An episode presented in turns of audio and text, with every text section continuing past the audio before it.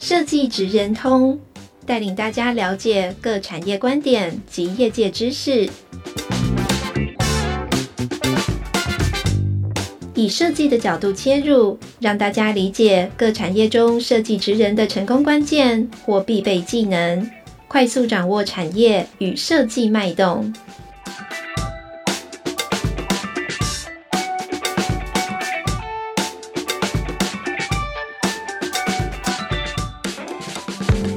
各位听众朋友，大家好，我是台湾设计研究院品牌推广组的 Eason。那今天非常的开心，我们邀请到璞实创意的秦安慧秦总监，还有以德设计的涂以仁涂总监来到我们的设计职人通。那呃，璞实是国内首屈一指的策展专业的团队，像二零一八年的新盛绿川，二零一九的川流电电泳 Just Flow。二零二二的古关入关博物馆都有荣获了德国红点、日本 G Mark 等等的一些设计奖。那以德设计擅长品牌形象整合，创造美感，像知名的嘉义的梅山乡的空气图书馆，然后在今年八月即将登场的世界客家博览会，那这两个团队负责操刀了台中、云林、台南、高雄等等的县市。那今天我们就是想要邀请秦安慧秦总监跟涂以仁涂总监来聊聊策展的这一门学问。那首先刚开始的时候，是不是可以请两位的总监先跟我们听众问一声好？好，呃，各位听众大家好，我是秦安慧，那是璞实创意的呃企划。那呃在这里很高兴的，我们今天呢可能为了世界客家博览会来呃在这里跟大家分享。呃，各位好，我是一德设计的创意总监，我是涂以仁。呃，今天很高兴能够跟呃摄影院这边能够跟大家一起分享世界客家博览会的分享会。好，那谢谢两位总监。那刚开始的时候，我想说，呃，听众朋友可能对两位总监都不是非常的熟悉，那是不是可以先请两位的话，大概聊一下，说两位是怎么样进入到设计的这个领域里面？呃，我是涂以仁，我是在一德设计大概有二十五年的经验。那我一开始就是在一德自己创业，所以有很多的设计，从开始呃接到案子，一直到执行，一直到结案，一直到可能是呃案子的延续发展。那我们公司几乎都是从这个地方开始，所以我的经验应该有。大概呃二十五年的时间，那希望大家对这个呃节目也能够有一点点的认知，谢谢。那我们现在请那个秦总监这边。好，那呃，涂总监讲的很很就是很婉很很婉转，然后还有重点。其实我觉得应该说我是小时候就认识涂总监的 哦，可以这样说吗？可以啊，可以啊，可以。对，就是我应该说我念了七年的应用外语，就是我是外语系，但是后来我就开始对于所谓的设计，然后呃有点是品牌，然后还有一些形象，就是这种只要是视视觉视觉有关的东西，我都非常的喜欢。所以我在研究生的时候。哎，我就呃回来台中念研究所的时候，就看到了啊涂总监还有几位就是现在蛮知名的策展人，然后他们一起在为设计当时的设计制呃就是尽一份心力，因为当当初涂总监是包装设计协会的第一届的理事长，所以我就对他就是眼睛充满了信心，就觉得哇他好厉害，不是那个眼冒金星的星，就觉得很崇拜，说哎有这么多台湾的设计师是致力于设计，所以我。就开始从外语就跳入了设计界，甚至是教育界这样子。嗯嗯嗯。那方便问一下，就是像呃，因为其实从呃外语跳到设计的话，它其实中间的话也是经历过了一个算是一个还蛮大的一个专业的转换。那在这方面的话，不知道说像秦总监这边有没有觉得说哪边是你当中的话，就是一个心力的。转换，或者说在哪边有没有觉得说是你自己要再自己去学习的这样子？有非常多，就是应该说从一开始，可能外语这件事情它，它它是一个工具，但是到了到了呃呃，我转跨到设计这个领域以后，我开始去学习到的是呃，要将这个工具让它转化成设计的一个其中的一个部分。例如说，我们可能会将这些作品呃投诸于国外的呃竞赛或者是国外的展览，甚至我们要对就是国际去呃诶传达我们的设计，其实这些都是需要将工具转换成应该说设计的一个养分。所以我我一直就是告告诉现现在的一些设计领域的呃无论是学生们或者是同同伴们、同事们，就是对于外语的这件事情，我们应该可以打好更大的基础，然后呃向国外应该说就是去看学习到的会是更多的。所以这个部分就是说，它虽然是一个工具，可是我我希望它也会成为一个养分。那刚刚讲到学习的部分，我觉得又有一点不一样，就是说呃在。在呃，像我们都只是可能走文本的路线，但是我发现，在设计领域，很多的设计师前辈们，他们其实是将视觉，然后扣连到文本，然后去做整合。我觉得这个部分是呃，应该说，我一当初 一当初开始接触设计的时候，比较没有办法就是适应的，所以我就一直呃，应该说学习这些前辈们，他们会去将图像思考去跟设计整合，还有品牌去做连接。那这个部分是我觉得现在还是要努力。力的去带着无论是学生们或者同事们一起去去达到的一个目目标。嗯，像秦总监目前是在朴实创意里面嘛，然后因为朴实就是我们大家都知道，他们就是朴实的展览做的实际上是非常的非常的棒。然后呃，像是刚才提到，像是呃从台中的像是兴盛绿川等等，然后还有像之前跟台电的的一些。合作案，那想问一下说，像呃，铺设展览可以做的这么的这么的厉害，然后那有没有什么样的策展的心法，或者说内部的一些工作的流程，是可以跟大家来做分分享的？那呃，我先简单介绍一下朴实。其实朴实应该说他的主主主持人、主理人，或者是也称为顾问，他就是其中一位策展人，叫做徐哲宇老师。那他从一开始的时候，其实呃是为了呃就是呃中小企业的转型在做的，就致力于中小企业。就是当当初大概在八八九年前非常夯的一个国内旅游，叫做观光工厂，也就是工厂在在地化这件事情，他。可以打开工厂，让呃很多人可以看到。所以呃用这样的方式，我们开始接触了。应该说，除了一些官方以外，就是一些中小企业的呃，无论他们是做呃任何的产业，因为我们的观光工厂它不是不是只只有食品，它有各个产业。那从这些的应该说对他们的接触，还有了解他们的一些制成，然后开始将他们去设计去做转译。那这件事就是应该是说朴实他们擅长去做的。那接着就是绿川这件事，应该也是我们朴实的转型，嗯，就开始觉得说，哎、欸，原来其实中小企业它开始连接到所谓的呃市府或者是城市的工程，它是可以让设计更让许多民众去接触到的。所以，于是我们在二零一九的时候开始的转型，就会透过所谓的公部门，然后让更多人了解，就是无论是地方啊，或者是呃他们的这些呃，应该说就是呃附近的商家，它是可以透过绿川的呃工程再造，嗯嗯呃治水工程，它可以越来越兴起，然后越来越扣连到所谓的地方社区。那我们也是用这样的方式，不断的可能跟呃所谓的在地周遭的。呃，所谓的民众连接，或者是地方连接，包含文化啊，或者是一些商业的模式等等。那这些用我们擅长的方式，然后最后做一个所谓的策展的总和。那这件事情是我们觉得应该说每每个应应该说我们在做公部门的时候，其实呃也有跟涂总监聊到，我们并不是只是为了公部门想要做的事而做，而是我们是可以站在民众的角度去让。呃，公部门感受到，就是民众想要在这样的一个案件里面看到的所谓的公部门或看到的地方，会是长的是什么样子？那用这样有一个比较像同理心的一个转换，我相信就是有一些公部门是能了解我们这些所谓的设计单位为地方或为人民做的事情，所以我们是透过这样的一个方式。嗯，我们谢谢秦总监。那刚刚秦总监那边有提到，就是他好像在他小的时候就已经有认识了那个涂涂总。监了，所以涂总监其实算是我们设计界一个导师级的人物啊，从呃品牌到空间都有涉猎，然后而且成果的丰都还蛮丰硕的。那我想问一下，说像呃涂总监这边的话，那你在中间的话，你是如何去做各个专业的一个切换？呃，因为我们公司做的这个部分是比较。呃从品牌的角度去做延伸的设计。那我的设计应该是从比较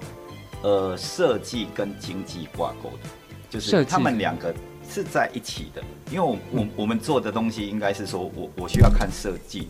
有没有力道之后。很多人会关心说：“哎，这个设计到底有没有成果？”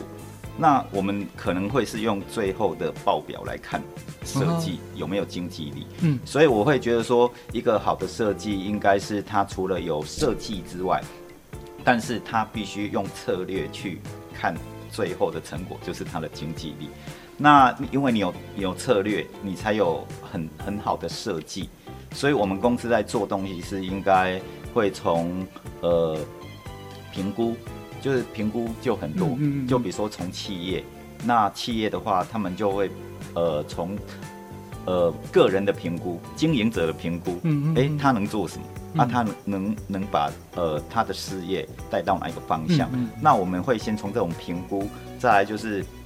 呃经济力的评估，就是他的他的投资成本，那我们会去投去评估他的成本跟他。之后有可能预期会做到的样子，那这个评估对我们来讲是一个品牌非常重要的一个沟通。那之后我们才会达到一个共识。嗯，那那个共识是什么？就是，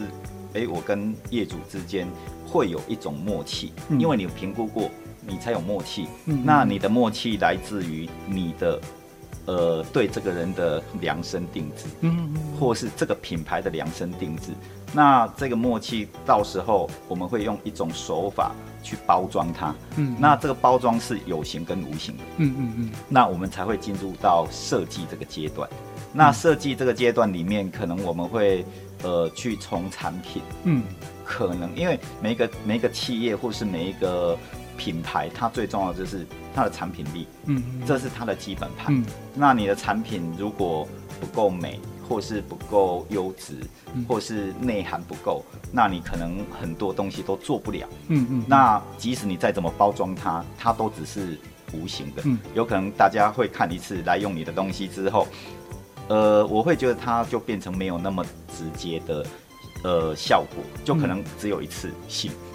那我是希望它能够延续，所以我们会从产品这件事一直延伸到品牌的力道。那品牌这件事情，可能大家都会觉得说，哦，品牌是一种呼口号的模式。嗯嗯。但是对我来讲，品牌其实它是具备有知名度或是杀伤力的一种模式。那这个要营造当然不呃不容易啊。但是我就是，嗯，像我在包装阿里山，我在包装空气图书馆，嗯，呃，地方性的这些产业，其实我都是用一个。呃，这个延续性就是这个品牌有没有延续性的概念，在有没有价值？嗯，那这个部分去做一个包装。那当然，这个部分第三层就是文化，嗯，就是你怎么去把文化这一件事情变成是一个比较知呃知识性，或是深入度，或是它是有一种内涵的一种丰富性。嗯嗯嗯。那我要怎么把这个东西去做一种？包装，所以包装是第四层。嗯，那这个包装就会变成是有形跟无形的价值。那一般的呃客户，他或许他不会看到看到一个无形的价值啊，因为他们都还没做出来，他们不会知道。嗯，那这个部分就是设计师必须往后看五年，嗯的这一种品牌价值。那不管是做呃企业或是公部门。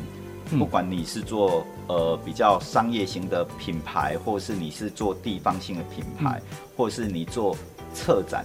这件事情，其实它都必须经要经过包装。嗯嗯嗯。那这些部分之后，哦，你才能把设计做得很优质。再来，你会看到潜力跟它的效益性。嗯。那之后才会有进一步，进一步的部分是延续力。那这延续就包含了营运跟行销，嗯，所以我们公司几乎都会在呃所有设计完成之后，会跟客户至少跟大概三年至五年哦，这么久。那这个是初步哦，但是我我们公司做的产业几乎都是十几年以上，有二十年的，也有二十年。那这个东西都是我觉得就从你的设计的坚持，一直到你设计能够落实。嗯，没有落实，其实你做不到行销，嗯、也做不到这个品牌的延续性。嗯，所以我我觉得设计这件事情是可以。呃，去做很深度的发展。你说它是一条龙吗？不是，它其实是每个环节你都必须要去注重。只是这个环节有没有办法在你的公司独立完成，或者是你需要找到呃很很有默契的设计伙伴，他们来共同创造。嗯，对，谢谢。我们谢谢涂总监。那刚刚也听了，就是秦总监跟钟总监都有分享，就是在做，不管是从策展面，然后还有在品牌，一直到整个的后端的一整个的思考的一个流程。那也刚好就是我们其实就是呃八月份的时候，就是我们的世界客家博览会，然后台湾馆，然后呃就是两位老师的话，其实就是有。呃，负责了就是不一样的县县市的场馆，像金老师这边有负责了，像是呃台中台中的那个展区嘛，然后涂老师这边的是高雄高高对高雄老师，那是不是可以请老师的话，就是来帮我们先介绍一下说，呃，这次的话这两个展区的话有没有什么样的亮点，或是说呃在策展的时候是有没有什么样的元素是那时候把它放到这一次的展览里面的？那我就从先从中部开始，好了，就先从中开始。那因为其实我们在这一次，其实除了台中以外，我们是有策划到台中、云林、台南嘛。那其实就是两块钱，就是从浊水溪以南，我们我跟涂老师，我们都想办法，就是怎么样去跟是呃客家连接。因为当初有所谓浪漫台三线，那到了现在，应该是全台湾一起参与的世界客家博览会。嗯、我们相信这样的应该说呃高度或者是。是我们要做的规模，一定是要怎么样？我们就就一直在思考，说要在怎么样在这个一百平小小的空间里面，但是是可以强调出所谓台中的客家展区。那当初其实我们知道客呃，应该说客家人现现在已经应该说已经扶老化了，也是所有全台湾应该大家都是应该世界一家的这个概念。所以当初我们在台中的时候，发现了一个所谓的浅山哲学，怎么说呢？就是台中的石冈、东势还有新社。他其实其实他做的所谓的客家，其实他跟呃当当初的原原住民跟呃在地的闽南闽南客，其实都有一些所谓比较深层的关系。但是我们将这个关系把它转化成空间，也就是我们在台中展区，呃，就直接说它的亮点呢，是从一个所谓的防御型的聚落开始。嗯，那它会呃，应该说客家它都是依水，应该说依依水，所谓的伯公嘛，就是说依水为生。那川龙。郡这一个，呃，这一个，这这一条水郡，其实它现在也一直都在所谓的东市的大毛埔里面，是一个蛮重点的一个，呃，现在一个重点为生的一个水源。那它灌溉，它它就是促成了所有的民生用水。嗯、那我们就从这个川龙郡开始谈起。嗯、那所以呢，我们也也不找以前的记录了，我们就是访问了大毛埔的团长，嗯、然后我们真的就跟伯公寡杯，然后就进去了，就是充满不知未知的生态的一个位位置。那我觉得那个应该应该说那个影像要到当下，请各位民众来当下来参与跟感受，因为我们就是让那个地方真的很像，就是。很挤一个人的呃位置，然后进到那个传龙郡的的那个内内部的感受。然后一到呃穿过这个川龙郡以后，开始的就是防御型的聚落，所以那里我们讲到的就是台中的花、台中的果、花、台中的菇。嗯、那其实这些东西虽然它已经是台湾人，就是说不不是不分，就是说一定是客家，但是从这些所谓的水源生态里面，我们可以发现所谓的客家农法这件事情是潜在于这些种植的，无论是在地的农民，或者是迁移过来的客家。曾经是客家血缘的关系的这些呃呃所谓的农民，嗯、所以我们希望访问这些所谓的花果菇的这些农民以后，将他们现在做的所谓的。呃，客家刑法做的一些农作，也就是自然农作的这个部分，我们会透过展示的方式去呃呃展现。那最后的方方式，当然就是我们所谓的大埔腔。大埔腔为什么会非常的呃深刻？是因为当我们走在大埔大埔呃就哎、欸、那个大毛埔的地方的时候，嗯嗯。嗯然后我们听到就是呃一对夫妻他们要去农作，因为他们嫁接礼嫁接礼是几乎是对嫁就是所有的那个呃大毛埔每一每一位农民都会去做的嫁接，他们非常、嗯、非常厉害，也是就是让我们现在可以吃到非常美味的高山里的那个概念，然后就让你你就看到就是一对夫妻，然后他们就走去农作的时候，然后他们就是呃呃那个呃就是呃在对话的时候，他们就是充满着大毛埔的客家语，它那种很温馨的画面，也是我们希望可以展现出来。那这些都是我们当下会去把它记录下来。那甚至我们还听到，就是因为瘟疫以前是瘟疫嘛，那到最后呃应该说到现今变成了 COVID-19 的这个流行病，其实在大毛埔的这个客家的宗教里面，嗯，他们其实也早就预认预知了这件事。早就预知了、这个，对他们有托梦到某一个某一个人的，的对，然后他们就开始去呃那个大甲溪取水，然后取来的水里面就会让这个神明去。呃，去筛选好的水跟不好的水，然后将好的水留在就是大毛埔的现场，然后供民众使用，也就是喝了有保平安跟身体净化的功能，嗯、甚至他们的铅都是有抓药的。当然这件事，呃，应该是他跟有一些呃药师法，当然不能这么的，就是说哦，这个一定是提倡。但是这些事情都让我觉得我们觉得很温馨，于是我们也会把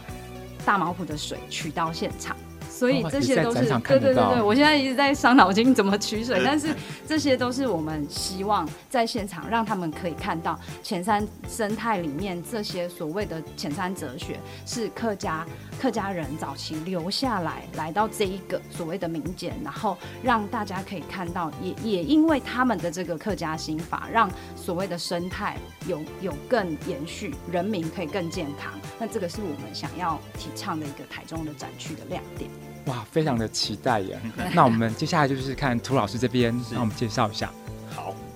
呃，因为我我接到高雄客家的时候，其实我那时候没有太多的感触，是因为我进入那个呃美浓这个地区，嗯，我才深深发现，哎、欸，美浓这个地区其实它有丰富的人文，嗯，它有很丰富的一种呃文化的传递精神。嗯。那美浓其实这个地方是右堆，嗯，右堆，右堆哦，右堆。那因为屏东跟高雄刚好是六堆，嗯，那高雄只有是其中的一堆就是右堆，嗯嗯，那其他呃也不能说五堆在在屏东，而是刚好这个地方的右堆有美浓、山林、甲仙。还有六龟这个区域，嗯、那美浓确实确实是最有名的。嗯，那因为我们在做的时候，呃，可能我们那时候在呃盘点这些到底有什么东西是有名的。嗯，那我们就从最有名的开始。嗯嗯嗯，就是地域品牌嘛。那你会去高雄的美浓，是可能大家全台湾应该都会知道的。那我们希望把这件事情给。呃，全世界的人都知道说，哦，你有一个旅游线的时候，那你可以来美浓的客家，可能吃板条啊，或是来美浓吃野莲。野莲，野莲也是一个品牌，它是一个农业的品牌。嗯、那这个野莲它是全世界有注册的，哦、我之前也不知道，是有一天那个主委他就告诉我说，哎，你知道我们最近被抄袭吗？好啊，为什么会被抄袭？他说：“哦，野莲是我们唯一台湾农业有在全世界注册的一个商标。嗯，那第二个是白玉萝卜。嗯，那这两个、这两个、这两个产品，其实就是呃，目前美农最有名的一个农业的象征。嗯，所以在美农这个。”品牌里面哦，你看就会有地域性，嗯，它就会有农业性，嗯，再来你们可能会知道哦，如果在文化艺术里面，你就会发现，哎，有一个东西很不错哦，就是油纸伞，嗯，嗯嗯，那油纸伞其实它也是非常有名的，对，那其实美浓这个地区还不只是油纸伞，其实它到它到其他地方哦，比如说像呃。三林甲线那边就有葫芦，嗯，那葫葫芦这件事情，就是他们当地有一些呃，可能呃校长，对。校长，国国小校长，哎，他对这种艺术很有兴趣，所以他把葫芦拿来做文章，嗯，所以他就变成大家会认知，哎，葫芦就是这个地区的一个文化跟精神，嗯，所以在这里就有一个美浓窑，美浓又有一个美浓窑，美浓窑，它是做窑窑的。嗯，这样一个转换，那再就是很多呃有艺术家的主编，嗯，那光这些文化艺术，其实我们几乎都念得出来，嗯，那所以在文化艺术的品牌里面，我们就想到说，哎，既然有地域品牌，啊，再有呃文化的文化艺术的品牌，还有农业的品牌，嗯，所以我们在右堆这个地区，其实它是非常的呃。有品牌性的，嗯，所以我们就把这个主题命名叫做“触动未来客”。触动就是触动灵感。哦，触动灵感是。啊，再来就是它是一个造物的的地方，就这个环境造了一个非常良好的呃，可能文化艺术或是农业的产物。啊，再来就是呃。人文这一件事情，嗯、还有环境的造就，嗯，所以就会变成我们从触动未来客这件事情去谈高雄的客家，那以右堆为出发点，嗯、一直延伸到呃都会客。哦，其实、嗯、其实都会客在高雄来讲，其实就是因为在十大建设里面的兴盛时期，嗯，所有的北客跟南客，嗯，迁移到。高雄的时候，他在都会里面像，像呃凤山，嗯，就是最大的一个都会客的族群的分布地方。嗯，那他们在这呃在这个区域里面，其实他们造就了像呃高雄的客运。哦，高雄客运，对，那个客运就是客家人他们在这边开的。嗯，那因为我们会对人才这件事情其实会有想象，嗯，所以我们在想说，哦，右堆他创造了很多呃人文是校长，嗯嗯嗯，好像因为他们有敬字文化，所以他们对字这件事情是很有意思的。那个敬是尊敬的敬嘛？对，是尊敬的敬。嗯、那那敬字就是他们。他们会有一个敬字文化，是他们会把一年里面所有的字，嗯、呃，写过的字全部收集起来，在年呃，可能在过年的那个期间，嗯，他们会有一个字子记，嗯，他们他们会用一个仪式，嗯，去呃，可能用八音，他会有个仪式，他一直到呃那个美浓的有一个敬字亭会去焚烧，变成纸灰。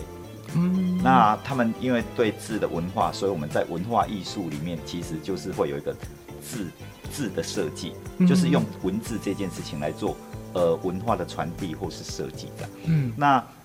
这个部分如果延伸到呃高雄的呃都会客，嗯、都会客其实他们是比较做商业性质的。嗯，嗯，嗯，那美容这边。或是六龟甲仙山林这个地区，它是做比较是当地文化性，嗯，比较跟自然有关。那这两个地区是不一样，但是我们在这个整个展场里面，哎、欸，我们就做了一个呃高雄的流域，嗯，因为因为客家人都是在以依山傍水的地方居住，是因为那时候可能大家对这个呃客家的族群还没有。很认知的时候，他们都会在这边做这样的一个居住跟生活。嗯、那这个我们就是把那个整个流域，就是做了一个非常大的展场空间，嗯、所以它就是有云有雾。那是从高雄的都会客，从高雄这个都市的这个地方延伸，会有个前岛，嗯，一直到呃可能右堆这个地方，嗯，就是我们会把这个流域。延伸就做了一个高雄客家，呃，整个博览会的一种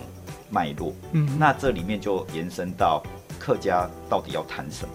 那前面就是都会客，我们是用前导的方式来了解，呃，经济、嗯，十大建设之后，哎、欸，大家来这边发展，嗯，那客家人怎么从这边开始生活？嗯、那可能呃，从经济的角度，嗯，就是叫做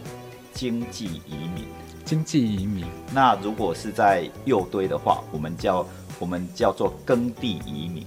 耕地，耕地，因为他们是在那边农耕，嗯嗯，啊，再来就是他们会在这边呃依农业或是依这个环境，因为它是非常漂亮。其实你如果去呃美农的话，啊，或是三林甲仙这个地六龟这个地方，其实它就是依山傍水，嗯嗯，那这些这些地方其实你都会觉得哇很美。尤其尤其是你到有一个大家都知道的黄蝶谷，黄蝶谷就是有一个呃反水库运动，嗯，反水库运动就是台湾在客家的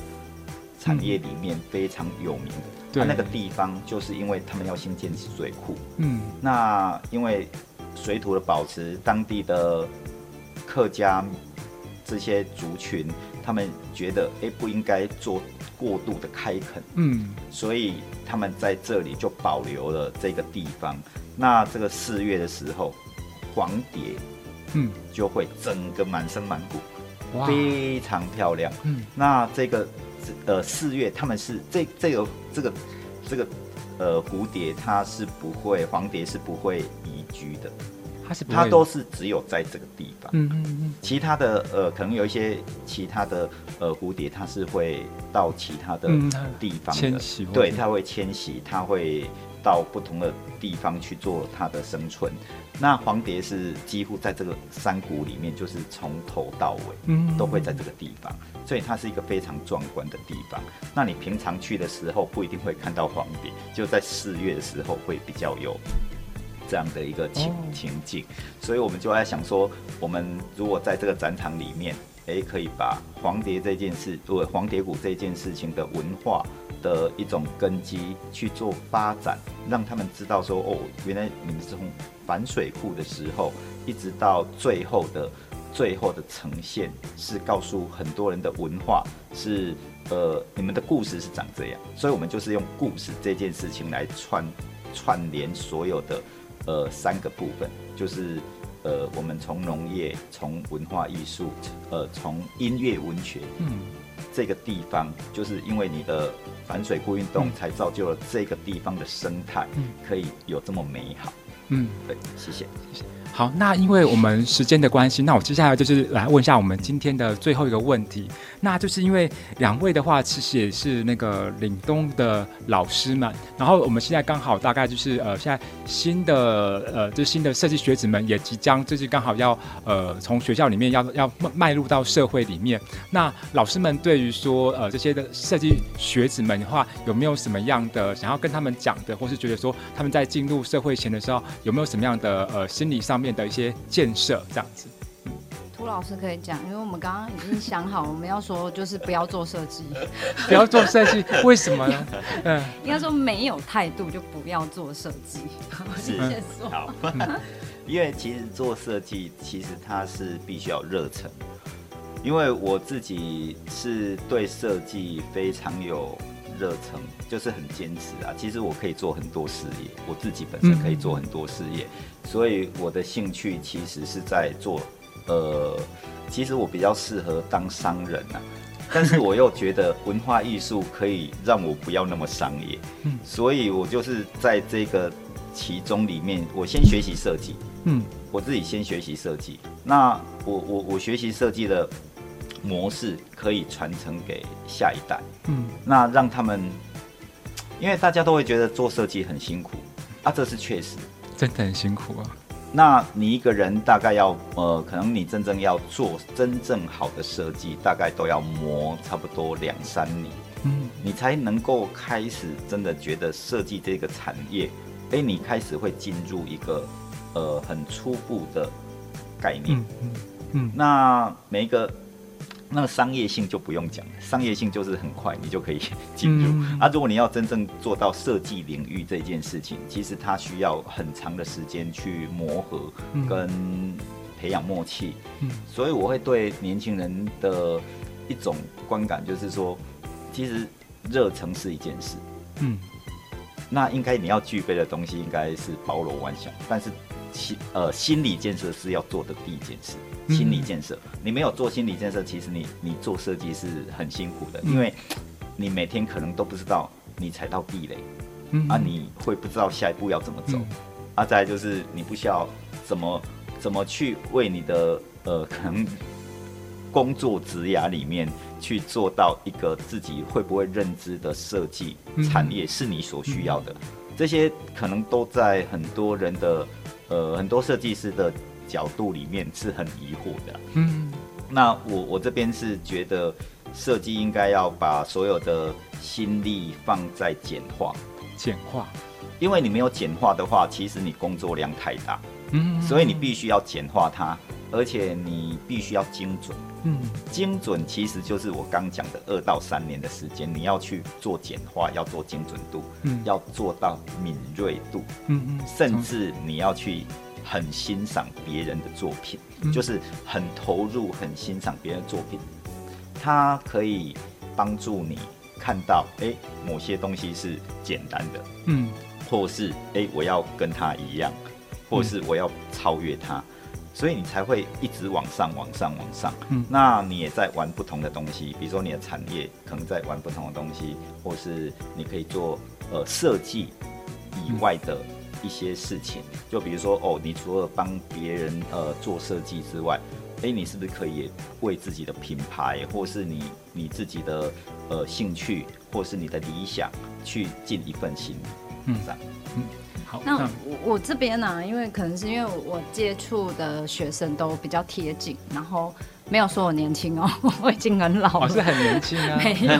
所以，所以我我觉得我几个几个比较就是要要要建议所有就是即将踏入社会，或者是或者是已经在呃设应该开始就是踏入设呃设计界，可是他们对设计迷惘的。我觉得第一个就是我我觉得呃呃所谓的自我意识啊，因为呃呃我我这样讲好了，可能就是十二个字，就是。勇勇于认错，然后互相合作，然后记得存档。我觉得这都是一个很重要的事情。记得存档非常重要。不可能。对。然后你呃，你就会觉得说，他们好像呃，在在每个人呃，我我都会跟各位要毕业的这些大四的同学说，其实一起合作的那一种，一起为了一个设计坚持的，只有在大学的时候，你们可以就是做自己非常非常想要做的设计。那当你踏入职场的时候，它会有很多很多因素，让你可能。没有办法，就是真正的就是做自己很喜欢，或者是说很投入的设计。可是这就如涂总监刚刚讲，其实这都是一个历程。但是